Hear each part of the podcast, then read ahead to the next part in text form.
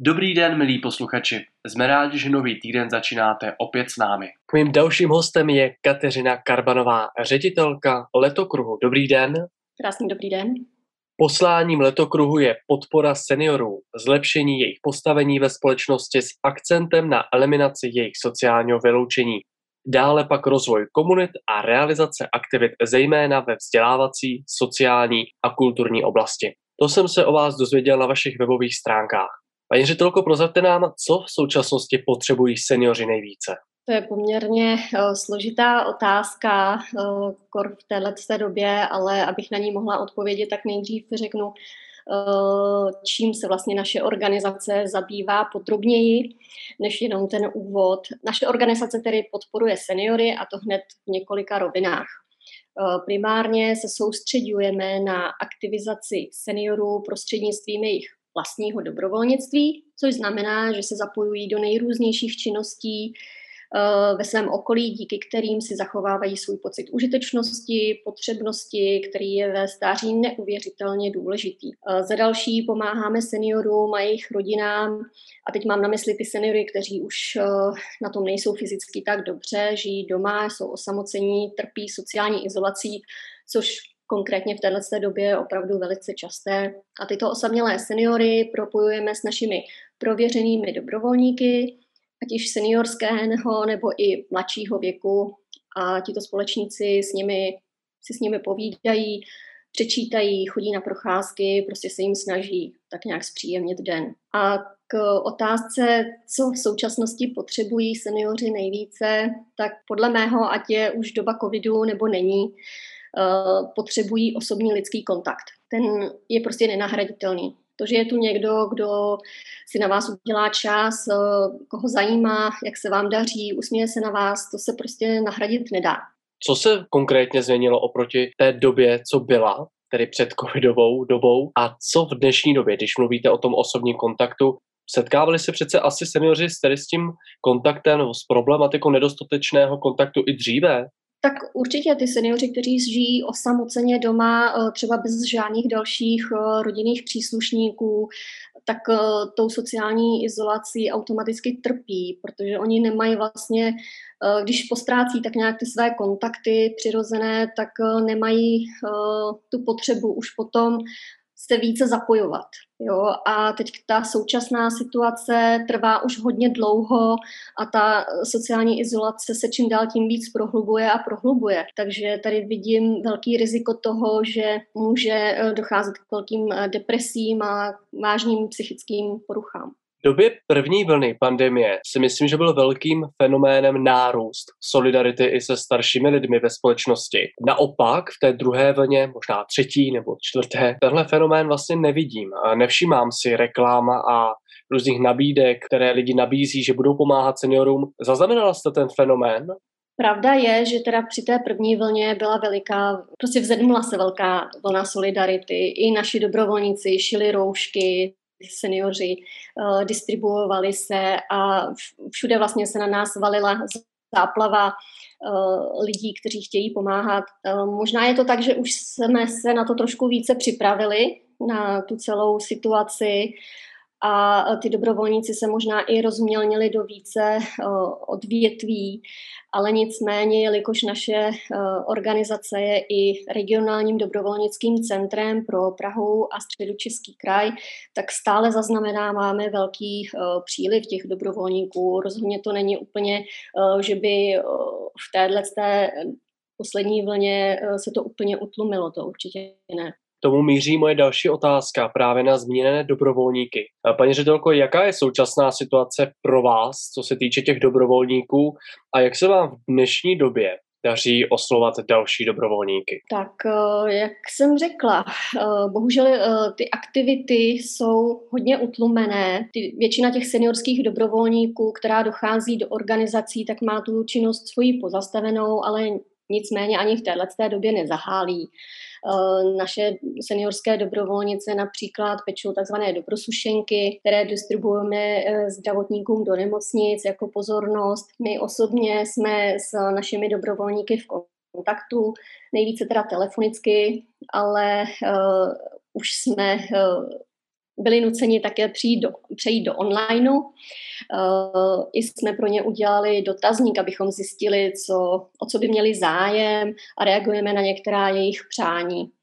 Jo, máme pro ně připravenou perfektní, každý čtvrtek perfektní hodinu cévní gymnastiky, Eh, nebo si někdo připraví nějakou eh, přednášku. Jedna seniorka nám vede lekce anglické konverzace. Snažíme se vlastně nějakým způsobem i v tom onlineu trošku zapojit a z čehož mám velkou radost je, že s některými těmi seniory máme i WhatsAppovou skupinu, které konverzujeme a tam je to takové živější, ale nicméně pořád nás, pokud jde o online, čeká ještě hodně práce a hledání podpory zvenčí, protože musíme ještě lépe se na to vybavit, proškolit ty seniory, protože tahle doba nám ukázala, že do ní musíme zapojit ještě víc těch seniorů, které máme a uh, musíme ještě tuhle formu komunikace víc rozvíjet. Já už jsem slyšel o několika podpůrných aplikací i pro seniory, které jim zjednodušují komunikaci se svojí rodinou. Mě by zajímala ještě trošku blíže ta vaše zkušenost, tedy eh, s kolika seniory se například spojujete, nebo jakou máte odezvu z terénu, co se týče mm, vůbec chuti seniorů eh, se takhle připojit, protože i my spolu děláme rozhovor na dálku. Dnes eh, v době tvrdého lockdownu celá republika pracuje s technologiemi, protože musí zkrátka. A já si chci zeptat, jestli právě i seniori tohle podle nich jako chápou, jestli to akceptují, anebo vnímáte i takovou takovou tu naštvanost, hele, já žádný tady technologie řešit nechci? Eh, vnímám eh, eh, oba dva postoje, nebo možná bych řekla ještě tři, tam vidím u těch našich seniorů. Jedna skupinka, která nemá vybavení a nemá ani proškolení a nemá chuť do toho. Jo? Prostě mají prostě představu, že já už jsem stará a proč bych to dělala, já už to nějak doklepu bez tady té technologie. Pak je další skupina, která má vybavení, ale která uh, umí i perfektně na počítači, ale takové ty onlineové přenosy jsou pro ně nepříjemné. Jo? A uh, dostalo se mi vysvětlení, proč, protože oni musí přitom zapojit jiné spektrum asi věmů, které jim činí potíže a proto se do toho nechtějí pouštět. Jo, ačkoliv mají nabídce třeba zajímavé uh, přednášky nebo zajímavé aktivity na tom onlineu, ale tady to jim činí prostě potíže, uh, přesto do toho nejdou. No a pak je skupina, která naopak uh, ráda mm, vlastně zkouší nové věci a jde s trendem a prostě kolikrát nám to i natře. To, to rád slyším, protože věřím, že vám to alespoň ten třetí přístup hodně pomáhá v tom, jak pokračovat v těch aktivitách, nebo alespoň několika z nich, ve kterých uh, vy a váš tým uh, funguje dlouhodobě. Já bych se chtěl dostat k jedné vaší myšlence, kterou jste už v jiném rozhovoru pro prozradím Český rozhlas region, tím je určen právě staršímu publiku. Eh, vy jste řekla, že je důležité prožít stáří aktivně. A já bych se chtěl zeptat, když odstoupíme trošku od toho covidového tématu, jak jsme na to vlastně v Česku? Eh, jak vypadají právě takové příklady té jejich seberealizace, toho, co vlastně můžou dělat? Jsou čeští seniori něčím typičtí, když se bavíme o aktivním stáří? Myslím si, že aktivní stáří je alfou a omegou spokojeného stáří. A nemyslím si, že by čeští seniori byli nějak málo činorodí, protože oni byli vždycky zvyklí tak jezdit na ty své chaty, chalupy, tam pracovat na zahradách. Eh, jsme eh, národ s bohatou turistickou sítí a jsme vášniví houbaři, takže uh, myslím si, že takových jako těch uh, aktivit uh, mají čeští seniori určitě hodně ale jediný, co vnímám jako rozdíl oproti jiným zemím, je, že našim seniorům chybí, a teď mě trošku, teď hledám teda to správné slovo, asi bych možná řekla odvaha nabídnout sebe, svůj čas, svoje zkušenosti a dovednosti pro druhé. A právě proto jsme tady my s naším letokruhem, a aby jsme to ty současní seniory naučili protože já s oblibou říkám, že my šijeme seniorům dobrovolnictví takzvaně na míru, dle jeho chuti a přání s ohledem na bydliště a na další jeho požadavky. Tak já bych se chtěl zeptat teď, kdo je vašimi dobrovolníky. To jsou vlastně samotní i seniori. Jak vlastně fungují ty aktivity teda na té dobrovolnické bázi, respektive kdyby se nám konkrétně přiblížila to, o čem se teď mluvila? Přesně tak. Velkou skupinou našich dobrovolníků tvoří právě seniorští dobrovolníci, kteří se nejčastěji a nejraději zapojují do interakcí s dětmi v předškolních a školních zařízení, kde fungují třeba jako pohádková babička nebo dědeček, Eh, případně také mohou pomáhat s doučováním, ale eh, pomáhají taky třeba ve zvířecích útulcích, v knihovnách, v botanické zahradě. Těch možností je opravdu hodně. A současně i seniori eh, se rádi zapojují do projektu Společník seniorovi a pomáhají seniorům, kteří na tom nejsou třeba už tak dobře, povídat si, zavzpomínat, dojít na procházku, a v této době eh, celkově tenhle projekt vnímám jako velké dobrovolnické téma a my s velkým očekáváním vyhlížíme, až se seniori proočkují, abychom mohli tenhle program ještě víc rozvíjet. Takže je pro vás očkování eh, důležité právě v tom, aby dobrovolníci eh, seniorští mohli pomáhat? Určitě, aby se nebáli výjít a jít zase do těch svých institucí, v kterých byli zvyklí fungovat, tak to opravdu očekáváme s nadšením. Já když jsem se připravoval trochu na náš rozhovor, tak jsem uh, nemohl uniknout té myšlence, jak to zvládají vůbec seniori, kteří skutečně by rádi ten aktivní stáří prožívali. Pro mě jako mladého člověka je zatím nepředstavitelné, co se děje v hlavách lidí, kteří si uvědomují, tohle už nedokážu. Už nemám například s kým, nebo fyziologicky se měníme, možná ne tak mentálně. Tak jak to je podle vás, vaší zkušenosti takhle uh, z terénu? Tak uh, já musím říct, že tedy uh, k nám se hlásí vždycky lidé, kteří jsou ještě v relativně nějaké dobré fyzické kondici. Naši koordinátoři dobrovolníků vždycky se snaží přihlédnout k tomu jejich zdravotnímu stavu, k těm jejich dispozicím a hledají jim dobrovolnictví, které by jim vlastně nějakým způsobem vyhovovalo a určitě i v průběhu toho jejich dobrovolnictví, když nastane událost, která nějakým způsobem omezí uh, ten jejich zdravotní stav, tak eh, můžeme samozřejmě i tu aktivitu uspůsobit tak, aby nemusel dobrovolnictví přerušit. Tak když bych dala třeba konkrétní případ, když by eh, se nám senior přihlásil, že chce fungovat ve školce jako pohádkový čtecí dědeček, ale uh, bohužel zrak by se mu zhoršil natolik, že čtení by bylo obtížné. Nicméně nohy fungují dobře, tak vidím velice dobře, že by mohl jít s dětmi na procházku jako doprovod. Jo, mm-hmm. myslím si, že je důležité hledat uh, nějaké cesty jiné, jak zaměstnat svoje tělo i mysl, abychom vlastně oddálili tu dobu, kdy sami uh, budou odkázáni na péči druhých. Přiblížíte nám, komu vaše činnost nebo právě takhle dobrovolničí vlastně mohl i na konci, nebo ne ke konci života, ale i v těch pozdních letech úplně změnit život?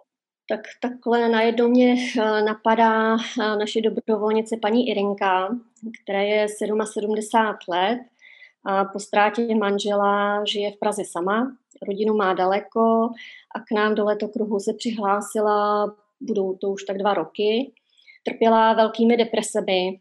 E, několik dní nebyla třeba schopná ani víc z domu, protože jí sužoval obrovský pocit marnosti. No a my jsme jí, jelikož e, měla velice ráda děti, tak jsme ji propojili s blízkou mateřskou školkou, e, kterou každý týden navštěvuje, nebo pokud bylo možno, navštěvovala a užívala si chvilky strávené s dětma, čte jim pohádky, pak si přibrala ještě další školku, eh, protože jí to pořád nestačilo a ve finále si vlastně eh, připojila i seniorské zařízení, kam chodí pomáhat eh, s aktivizací ostatních seniorů, kteří jsou tam jako klienti na pobytové službě. Takže to je krásný příklad a v současné době, kdy ona vlastně nikam nemůže, tak ji eh, děti přišly pozdravit pod její okno domů. A Irenka nám pak s chvějícím hlasem volala, jak je strašně dojatá, jak má z téhle spolupráce obrovskou radost z tohohle propojení. Takže eh, to jsou potom takový ty eh, příklady toho, že vidíte, že opravdu ten pocit užitečnosti a naplnění nejsou jenom fráze, ale že je to velká nezbytnost. A nás moc těší, když se nám to povede takhle krásně propojit. Já věřím, že i pro vás je tohle přece ten hnací motor, který potom, eh, když slyším tyhle příběhy, tak věřím, že jsou i pro ostatní samozřejmě inspirací. Mě by zajímalo, pokud tedy, ať už kdokoliv uslyší náš rozhovor našem podcastu Mluvme spolu, tak když budeme s někým mluvit, to znamená, budeme chtít jim říct o letokruhu, tak co jim můžeme říct v tom základu, když teda budeme chtít doporučit například našeho staré, staršího člena rodiny, kam ho můžeme poslat, nebo respektive jak regionální zásah ty vaše činnosti mají? Uh, tak určitě, uh, pokud se ten člověk rozhodne, že své aktivity chce směřovat pomoci k ostatním nebo by druhé rád obohatilo nějakou svoji dovednost nebo znalost, tak my ho u nás v letokruhu určitě moc rádi přivítáme.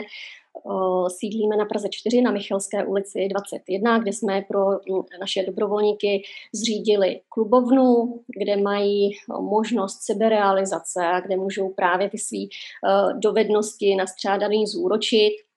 Mohou si připravit zmíněný už besedy, přednášky, workshopy na témata, která je baví, podělit se o to s ostatními a ať už jde třeba jenom o recept na koláč, který si tam společně mohou upéct, a, nebo uh, o nějaké třeba cestovatelské zážitky. Jo, a jak jsem říkala, šijeme dobrovolnictví na míru, takže e, kdokoliv má chuť nějakým způsobem někde pomáhat, začlenit se, tak uh, my ho dokážeme propojit a nechci teda se vychloupat, ale myslím si, že dokážeme téměř nemožné. Vy jste zmínila to pražské prostředí. Mířil jsem i tou předchozí otázkou na to, jestli se například může za, zapojit někdo z Olomouce, z Brna, eh, z celé republiky. Fungujete i takhle? My teda uh, jsme trošičku zatím přízemní, zatím opravdu uh, se specializujeme nebo soustředujeme teda na Prahu, ale určitě pro nás není problém, když by se na nás někdo obrátil uh, z druhého konce republiky, nasměřovat ho na organizaci, která je uh, poblíž uh, jeho bydlišti a která aspoň nějakým způsobem trošičku také koresponduje s dobrovolnictvím v tomto věku. Paní ředitelko, dovolte mi jednu otázku na samotný závěr našeho rozhovoru. Pokud byste nám mohla říct z vaší praxe, jestli je něco, co naopak neumíme ocenit na seniorech, protože mnohdy ve společnosti nadáváme na seniory, neuvědomujeme si právě jejich přínos. Mám pocit, že často se zapomíná právě na jejich zkušenosti nebo přínos, který dali nám jako společnosti v průběhu jejich života. Jak to vnímáte vy? Myslíte si, že jsme jako společnost takhle zvláštně naladěná, nebo to tak třeba vůbec není? Bohužel uh, máte pravdu. Určitě to taky tak vnímám. Vlastně uh, myslím si, že máme hodně co dohánět ve vnímání stáří obecně, jo, protože nám tady vládne kult mládí, kult krásy a máme tendence staré lidi v uvozovkách tak nějak uklízet do sociálních zařízení, místo abychom jim umožnili co nejdéle být ve svém přirozeném prostředí s podporou rodiny, s podporou profesionálních terénních pečovatelských služeb.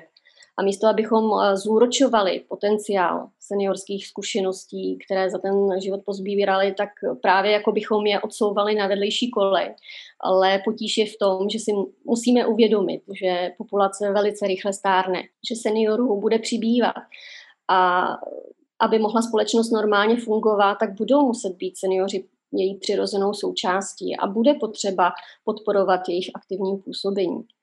Já za, strašně důležité v tomto ohledu vidím uh, edukaci dětí a mládeže, aby od malička věděli, že stáří ve všech svých podobách, včetně umírání, je normální součást života a že seniory je potřeba a že od ty seniory je potřeba pečovat a respektovat jejich potřeby, protože uh, tím, že se tak nějak celospolečensky distancujeme od tohoto tématu a nediskutujeme s nimi jejich potřeby, tak pak nejsme dost dobře schopni jim zabezpečit tu kvalitu služeb, kterou si zaslouží. Já moc krát děkuji za váš pohled. Věřím, že nejen vaše aktivity pomáhají právě ke zlepšení postavení seniorů v naší společnosti a také k jejich využití právě zkušeností, ať už například jako čtenářů ve školce dobrých příběhů, anebo při pečení ve vašem letokruhu. Děkuji paní ředitelce Kateřině Karpanové za to, že jste byla naším dalším hostem. Já také děkuji, nashledanou. Příštím podcastu budou mými hosty Karel Tesař a Irena Zemanová. Právě oni jsou aktivně zapojení do vzdělávacích programů Bahaj společenství, o kterém v příštím podcastu bude řeč. Rozhovor najdete tradičně na Spotify Mluvme spolu a na YouTube a webu Angel Marketu. Jsme rádi, že zůstáváte s námi. Přeji vám hezký den.